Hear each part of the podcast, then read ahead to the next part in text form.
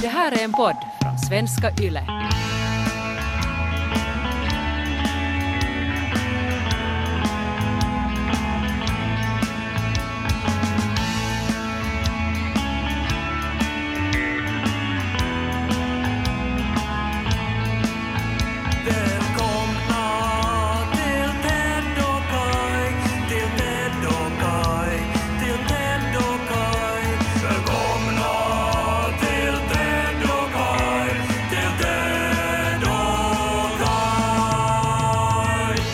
Välkomna till Ted och Kai-podden avsnitt 235.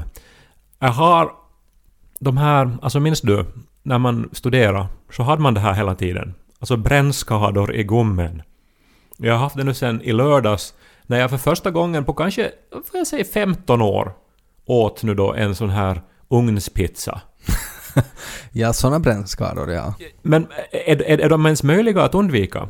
Eh, i, Ja, alltså, ja. i, utom då genom att inte äta förstås. Alltså man måste bara vänta tillräckligt länge. Alltså det är ju det att om, om du är glupsk så då bränner du dig i munnen. Och det är ju därför vi har känsel i munnen. Ja, Men nu var nog den här, tycker jag, ändå som avsvalnad för att jag kunde hålla den i handen. Men ändå så är det typ någon sorts ananasbit eller någonting på den som inte svalnar som det övriga. Det värsta är ju att när det är något sån här eh, väldigt varm ost eller någonting och så, så biter man och så känner man nu fastnar den här varma osten här. Nu får jag inte bort den och så får man dit med tungan och så bränner man tungan också.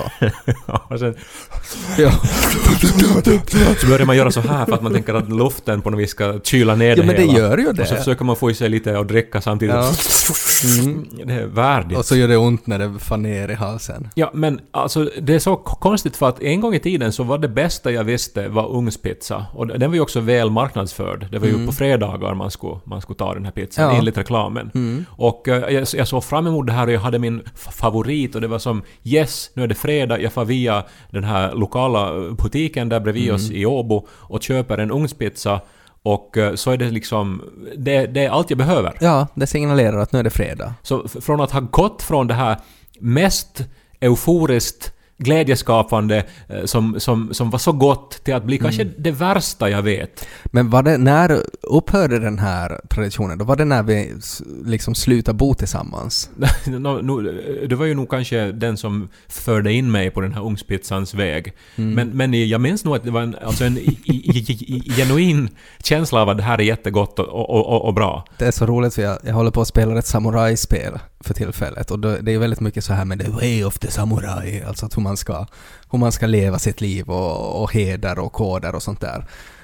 Så bara när du sa ugnspizzans väg, så det låter som en skulle jag vara en samuraj så det är ju, det, det är ju den vägen jag skulle vandra. Nej, men det Jag vandrar ugnspizzans väg. Men man går ju den vägen ofta när man flyttar hemifrån och man har inte kunskaper att göra mat och man har inte heller mycket pengar. Så då Mm. går man ju på de här billiga som är lätta att värma upp och så vidare. Ja. Glatt, gott och snabbt. ja. Mikropizza, ugnspizza. Ja. Och, och eh, som dessutom går att variera ganska mycket, det finns så många olika. Mm. Men så, så hade man ju då de här brännskadorna i munnen i, i alla dessa år. Men det var ju värt det. Den var ju så god den där pizzan. Nej, den så var att ju... det var värt det. Alltså då tyckte man det, men idag vet jag ju att den är ju alldeles vidrig. För vi som går ugnspizzans väg, så vi lär ju oss eh, att, att när det är ont i munnen, det är det som är kostnaden ugnspizzan. Det, hände någonting i något skede i Helsingfors att det plötsligt uppstod såna här dyra pizzerior.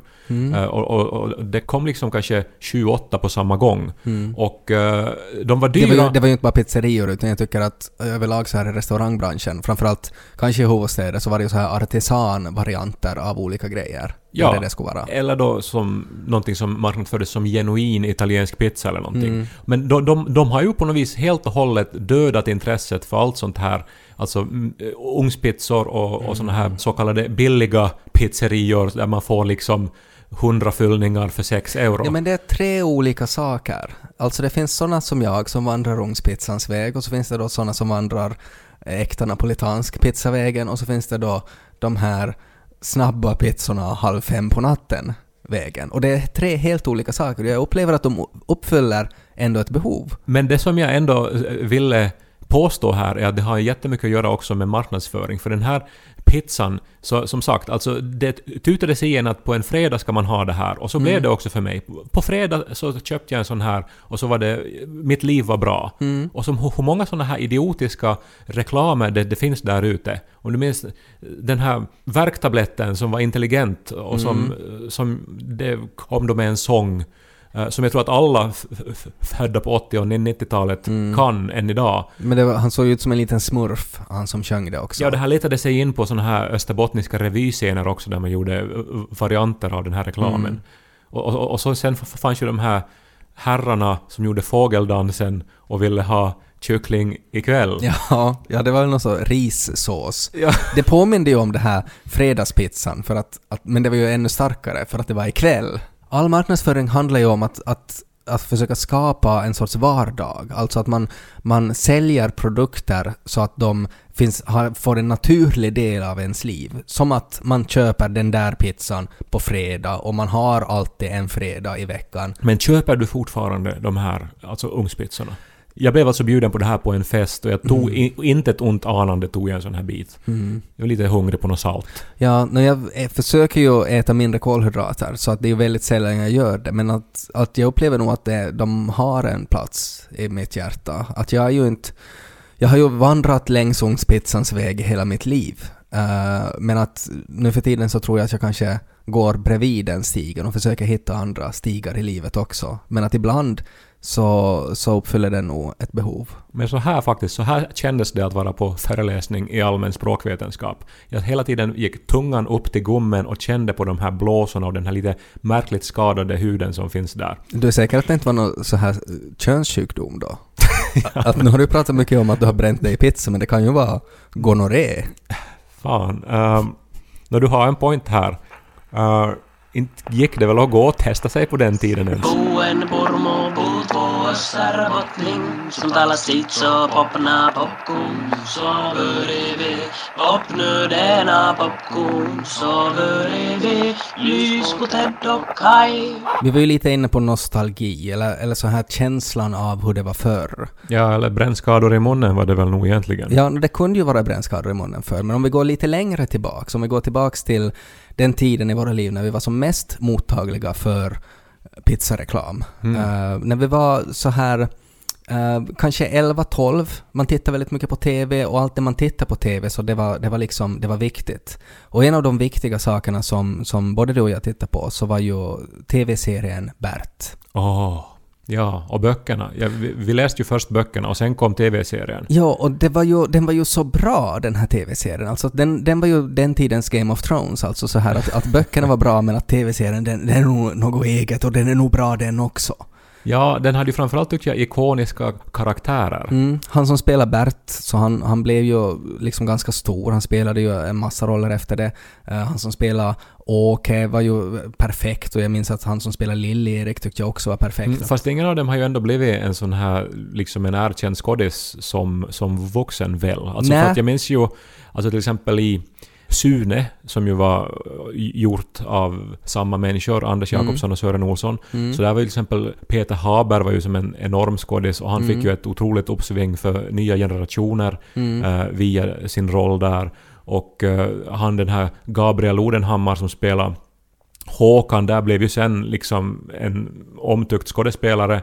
Eh, men Pert-skådisarna försvann lite grann ändå. Ja, det kan hända. Men åtminstone så var det en väldigt lyckad casting. Eh, och en av de här personerna som jag också tyckte att de castade så jättebra så var ju Klimpen. Mm, Klimpen var ju den här bad guyn. Den här som hade läderjacka som det stod blä på Ja, ryggen på. Och det var ju någonting häftigt med honom och jag förstod ännu inte riktigt. Jag, jag minns att jag hade så starkt minne av eh, när jag gick på femman eh, och så hade vi, jag tror det var roliga timmen och så skulle vi göra då en, eh, vi, vi skulle göra teater av Bert TV-serien. För alla tittade ju på det och det var ju, det var ju den här musiken, den här ”Älskade ängel, du, du, du, du, du är sann, du, du, du”, och så dansade han framför spegeln och det var, det var liksom, det var otroligt häftigt. Men jag minns den här fascinationen med Klimpen och jag minns också att det var uh, en av de häftiga flickorna på klassen som, uh, som klädde ut sig till Klimpen och hon färgade sitt hår rött och hon hade läderrock. Och att det fanns, det, det var liksom sådär att, att hon cosplayade som Klimpen och att det var bara liksom så osannolikt men också så coolt. Vet du vem jag nu inser att Klimpen ju påminner om? Undrar om inte Klimpen är inspirerad till och med av Zed i Polisskolan-filmerna. Den här skurken som skriker. De liknar ju till och med varandra lite grann. Mm, ja, han som så "Au, au, au", Exakt, tiden. ja. det, det skulle kunna vara far och son. Ja, det skulle kunna vara det. Eh, men det som är intressant med Klimpen var, för att av en händelse så råkade han dyka upp i mitt Instagramflöde, alltså skådespelaren Martin Iliou, som spelar Klimpen. Okej. Och eh, han spelar fortfarande Klimpen. Alltså att han har, han ser exakt ut som han gjorde när han spelade Klimpen. Han har rött hår, han har läderrock på sig eh, och i allmänhet beter sig ganska idiotiskt. Han säger fortfarande balla, balla, balla. Ja, det var ju det han, han alltså... Pert-serien har ju inte åldrats bra på alla sätt. Till exempel Nej. det här att gå omkring i korridoren och ta eh, tjejer på rumpan och på brösten och Mm. skrika balla, balla, balla är ju inget som man kanske skulle ha i ett barnprogram idag. Nej, det är ju inte, det är ju inte liksom så, så fint eh, exempel, om vi säger så. Men eh, jag tyckte att det var intressant. Jag har alltid varit intresserad av udda personer och han framstod ju som väldigt udda, alltså för han är ju inte... Han ja, men då var han ju en roll, men alltså du menar att han nu då är Klimpen? Han, ja! Att han spelar sig själv på något sätt? Ja, han är sig själv och att han gör fortfarande reklam om hur bra han var som Klimpen och att, att han älskar att vara Klimpen och, och sådär. Och jag menar, han är över 40, den här killen. Ja, för, för det här måste ju vara alltså 25 år sedan. Ja. Så det har ju hunnit hända en del. Ja, och att det här, det här var liksom sådär att okej, det, det här var lite intressant. Men att, att jag, jag började lite följa med och lite kolla vad han gjorde och, att, och, och, och blev väldigt så här förvånad över att, att någon kan som 40 plus på något sätt har regresserat till, liksom till en karaktär man spelade när man var barn och på något sätt tycka att ja, men det här är fint. Och den, den här personen har ju nu följt med lite. Men är det lite så här att han gör det för att liksom tjäna pengar? Att han får såna här företagsgig så Ja, att alltså säga? lite oklart. Alltså jag fick väl nog den uppfattningen på något sätt att han liksom han går igång på den här igenkänningen och sådär och att folk ännu är så här åh Klimpen och så blir han jätteglad. Och, och på något sätt min första uppfattning var att okej, kanske det inte händer så mycket i hans liv, att, att om det där är enda sättet som han får liksom kicks av. Sen, döm om min förvåning, så dök det upp en dokumentär om honom Oj. som finns på SVT Play, så man kan se på den. Den heter Jag är Klimpen motherfucker. Ja, spännande. Och eh, det var väldigt intressant att se, alltså för att det ändrar totalt min bild av honom. Men alltså det är då ett personporträtt av, av sk- skådespelaren? Av skådespelaren, ja, som går igenom liksom hans liv egentligen från då att han fick den här rollen som Klimpen till vad han håller på med idag. Och han har ju haft ett fruktansvärt tragiskt liv. Okej. Några dagar innan premiären av den här TV-serien så dog hans mamma. Så när, när det gick som bäst för dem, när de var liksom de här största stjärnorna, de här barnen, så då hade hans mamma just dött. Eh, och det är ju ganska en svår sak att processera sådär. Samtidigt som man också ska processera att man är i tonåren och man är jättepopulär och sådär. Eh, sen fick han lite problem med, med droger, han har varit hemlös, han eh, har varit alkoholiserad, alltså haft ett, ett väldigt, väldigt tungt liv. Eh, och eh, sen så, så blir han dumpad av sin fru, han hittar en norrländsk glamourmodell som är dubbelt yngre än han, han ska flytta till, till Norrland. Och, eh, och då på något sätt så, så börjar han liksom leva sig in i den här Klimpen-karaktären. Alltså att han som vuxen börjar cosplaya som Klimpen och via det på något sätt tar sig bort från den här alkoholismen. Ja, nej men man behöver väl, eller nu vet jag inte så här, det är ju en, en väldigt tragisk och mångfacetterad sak med missbruk förstås. Och, Mm. och, och förstås, det låter ju som att han annars också har haft nu då ett jobbigt liv.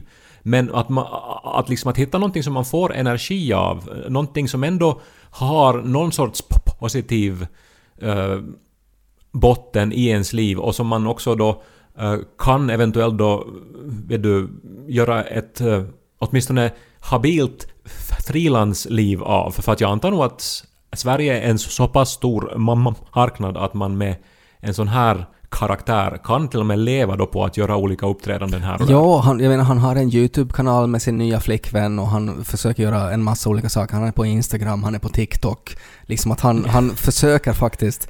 Klimpen är på TikTok. Ja, han, han ger ut musik också. Där han sjunger balla balla.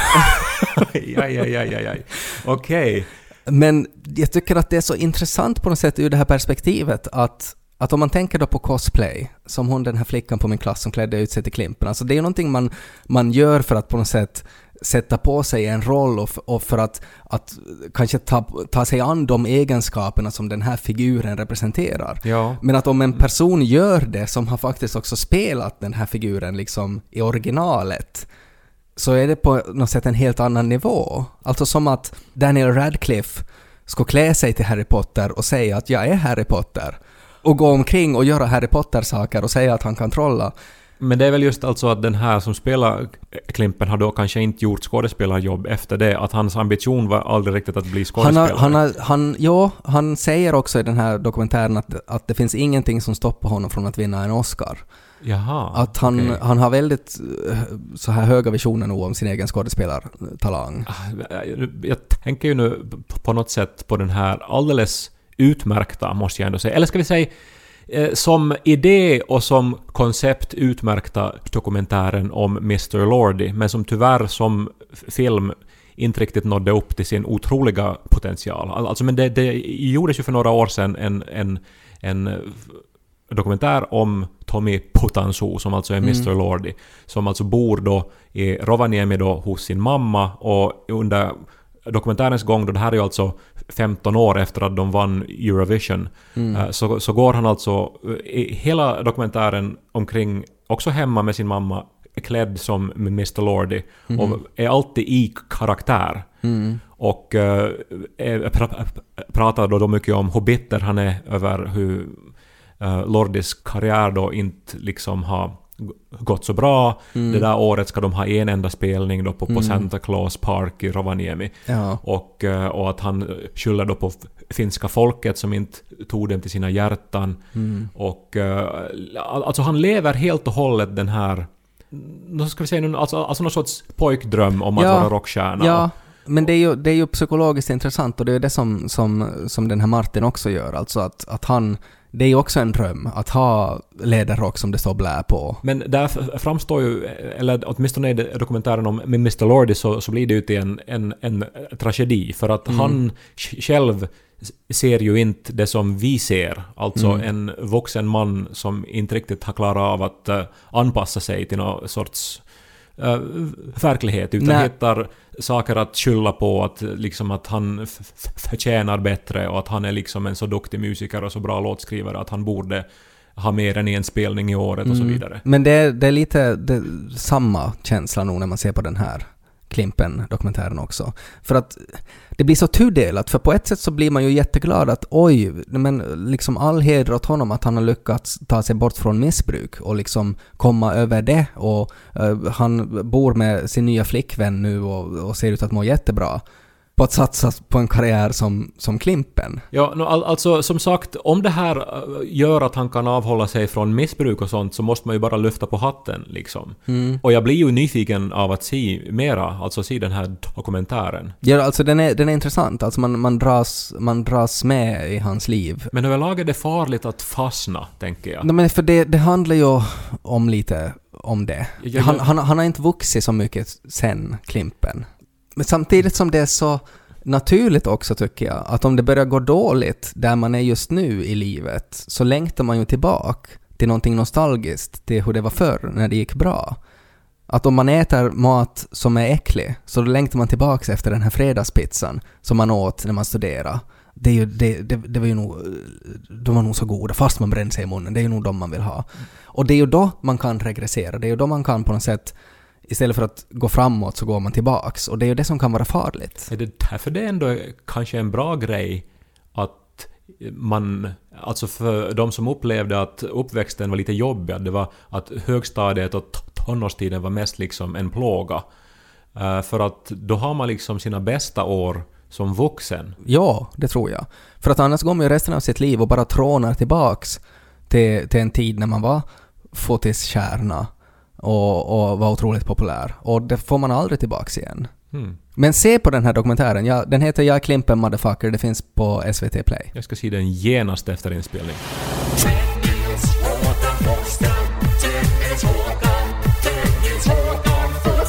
Jag såg en svartvit bild eh, i metron på vägen hit. Jaha. Det var Helsingin Sanomat som publicerade en bild på, på ett gäng unga män i uniform, tagen då eh, 1940 i Helsingfors. Det är alltså ett gäng brittiska unga män som var frivilliga i vinterkriget. Som kom hit då för att strida för Finland. Mm. Men det då som var speciellt nu då med den här bilden var att man påstår att eh, där står längst bak en två meters man som är bekant. Jaha. Christopher Lee, Det är nog häftigt det. skådespelaren. Ja, han, var- ja han, han var ju en. Och då minns jag att jag har läst det någonstans också. ja, det står på Wikipedia. Men nu har man då hittat liksom bildbevis på när han då är i Mm. Helsingfors då och ska just bege sig då österut. Ja, om ni inte kommer ihåg vem Christopher Lee är, så han är alltså mannen som spelar Saruman i Lord of the Rings och Count Dooku i Alltså Star en, Wars. en, alltså typ en sån här Max von Sydow-aktig människa liksom, Mm. som, som, som har varit med för evigt och spelat så otroligt många ikoniska roller. Mm, han sjunger black metal också. Dessutom, dess, alltså han är så mångsidig. Ja, Och- var mångsidig. Och han, ja, han dog tyvärr för, för några år sedan. Uh, hade också en otroligt mörk röst. Det var han ju också känd för. Mm. Och jag jag minns ju honom inte minst från en massa skräckfilmer. Ja, han var ju med i mycket skräck. Han spelade Dracula i såna här klassiska Hammer Horror Films. Ja. Uh, många gånger. Jag minns att jag såg honom som Dracula som barn och det, det, som just från den eh, tiden då, vi pratade tidigare om hur re, re, reklam etsar sig fast i en som tonåring, Mm. men som barn, allting... Jag minns ju att jag kunde du, ha mardrömmar om skelett och så vidare. Mm. För att jag hade sett bi- bilden på ett skelett och att jag ännu idag kan minnas de bilderna och vara livrädd. Precis som Mm. Ja. Morran och Dracula. Ja. Alltså såna här som, liksom- som etsar sig fast i en Ja, viss han- kritisk ålder. Han har ju också ett sånt där utseende, att han ser ju ondskefull ut. Och så spelar han också, jag vet inte om du har sett filmen The Wicker Man. En av de bästa skräckfilmerna någonsin skulle jag Äh, säga. är det med han... Det är framförallt med Christopher Lee, Ja. de andra är inte kända. Nej men är han inte alltså Nicolas Cage? Nej men det är någon remake som man inte ska Jaha, titta på. Man ska titta okej. på originalet från 80 eller 79 eller något Okej. sånt här. En skräckfilm? En skräckfilm som, eh, som har ett oförglömligt eh, jobbigt slut. Okej. Och nu är det ju häftigt att han då såg, alltså den blivande Dracula, blivande Saruman och Count Dodoku, vad han nu hette. Dooku. Jag minns inte ens honom från Star Wars. Nej, han gjorde inte så mycket. Han dog. Hade han ens någon så här catch... Hade han ens en nå nå kraft? Uh, ja, han var ju nog en, en Sith. Han kunde spruta lite ström ur fingrarna och sådär och hade en sån här böjd lightsaber. Men att han kanske har stridit vid min morfars sida. Ja, det är nog coolt det. Och liksom varit så här att nu ska han hjälpa det här lilla okända landet i norr. Det är jättehäftigt. Sen läste jag lite vidare då att tydligen så, så var det väl då så att de här brittiska uh, unga männen var mera kanske ute efter ett äventyr. Mm. Och var, kanske inte så här... Eller alltså man har gjort e- efterforskningar och intervjuer och det visade sig då att de var väl inte kanske jätteivriga på att fara och strida men man ville gärna Mm. fara iväg på en sån här på en, på en sån här resa. Och de inte kanske, De marknadsför på så här turistbyrån i England att kom och åk skidor i Lappland och hör hur granaterna sprängs. no, det var väl just det här med skidåkandet blev alltså sen en, en stötesten. För att ingen av de här brittiska unga männen kunde skida. Ja, just det. Och eh, det gjorde då enligt åtminstone den här Helsingin Sanomats artikel att de blev hemskickade, att de inte ens eh, kom fram då till fronten någonsin. Det känns ju nog som att det är lite slöseri av arbetskraft det. Att om, om man, någon ställer upp och så här, vi kommer med gratis i ert krig. Kan ni skida? Om inte så får ni fa.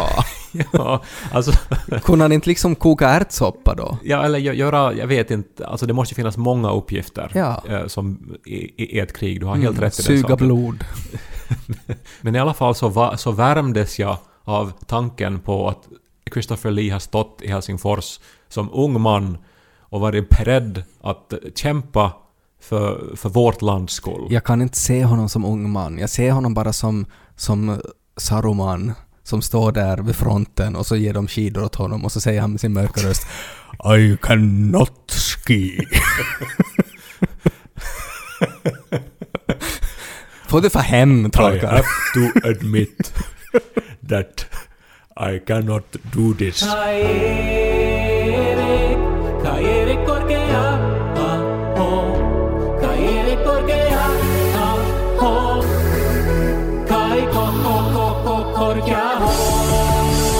Så jo, jag Niko så besviken. Jaha. Jag vet inte om jag kan få hem heller. Vad har du gjort? Eh, nå, det var igår och eh, Niko hade nu då börjat jobba igen Mm. och var trött Mm. och eh, hungrig. Mm. Och jag var också trött. Jag hade också lite gjort, nåja, eh, inte något jobb på samma sätt men Nej. svara på mail och sånt. Just det. Och men så jag nu då sa då att jag kan göra mat. Mhm.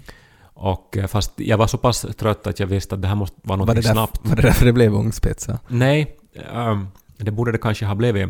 Mm. Eh, men eh, jag sa då att uh, hej vet du vad? Jag far och, och ser om de har ke- kebab i affären. Jaha. Och eh, så gör jag kebab med franska i ugnen. Det går ju snabbt och lätt. Ja. Och Niko älskar kebab med franska. Mm. Och eh, så det här eh, åkte jag iväg då till affären. Och eh, där så såg jag då tyvärr att eh, ke- kebaben då var slut, som den ofta är. Och det var därför då som jag sa att jag ska få se om det finns. För den är så populär i vår kvartersbutik. Jaha. Att man ibland inte får den. Det är ett problem att kebaben är slut. Ja, men eh, så eh, visste jag ju då att här i närheten, lite längre bort, finns en större affär där de förmodligen nog har det då. Mm. Men så mindes jag plötsligt i affären att men vänta nu, det var ju ett sånt här recept i HBL där det stod att det här misslyckas aldrig och det var en jättefin bild och det var ju Neko gillar lax också och det var då eh, gravad lax med dillstuvad potatis. Mm. Mindes jag plötsligt.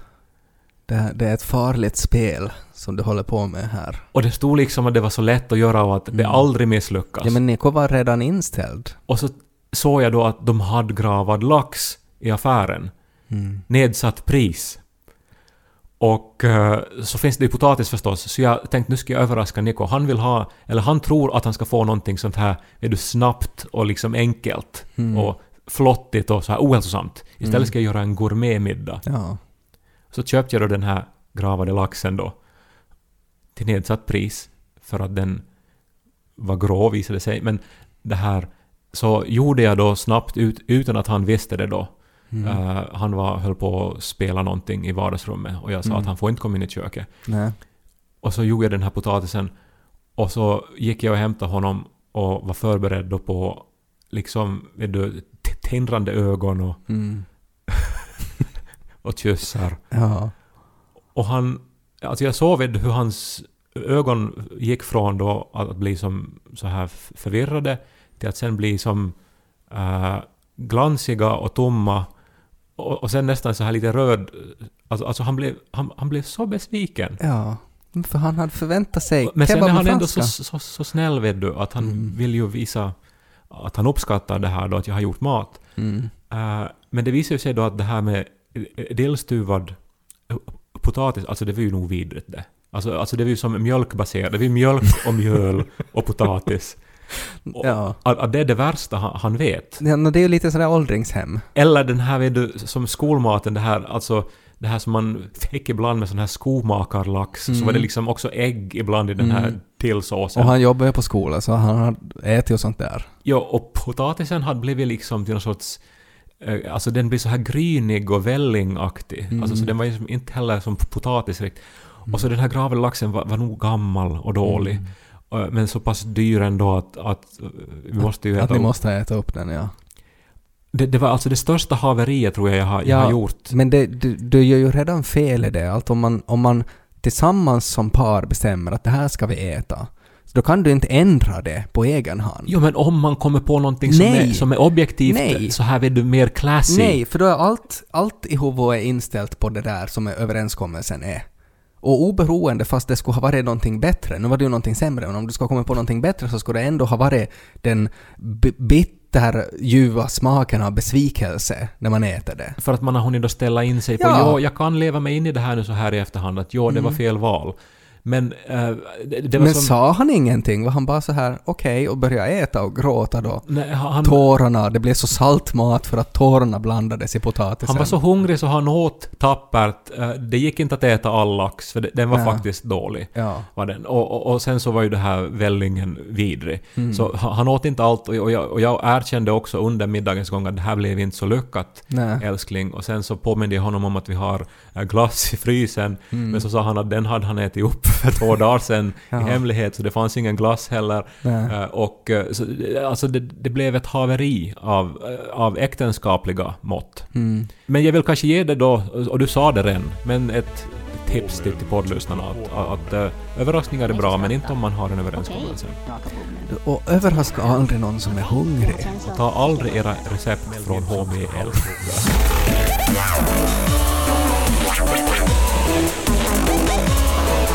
Mel Gibson.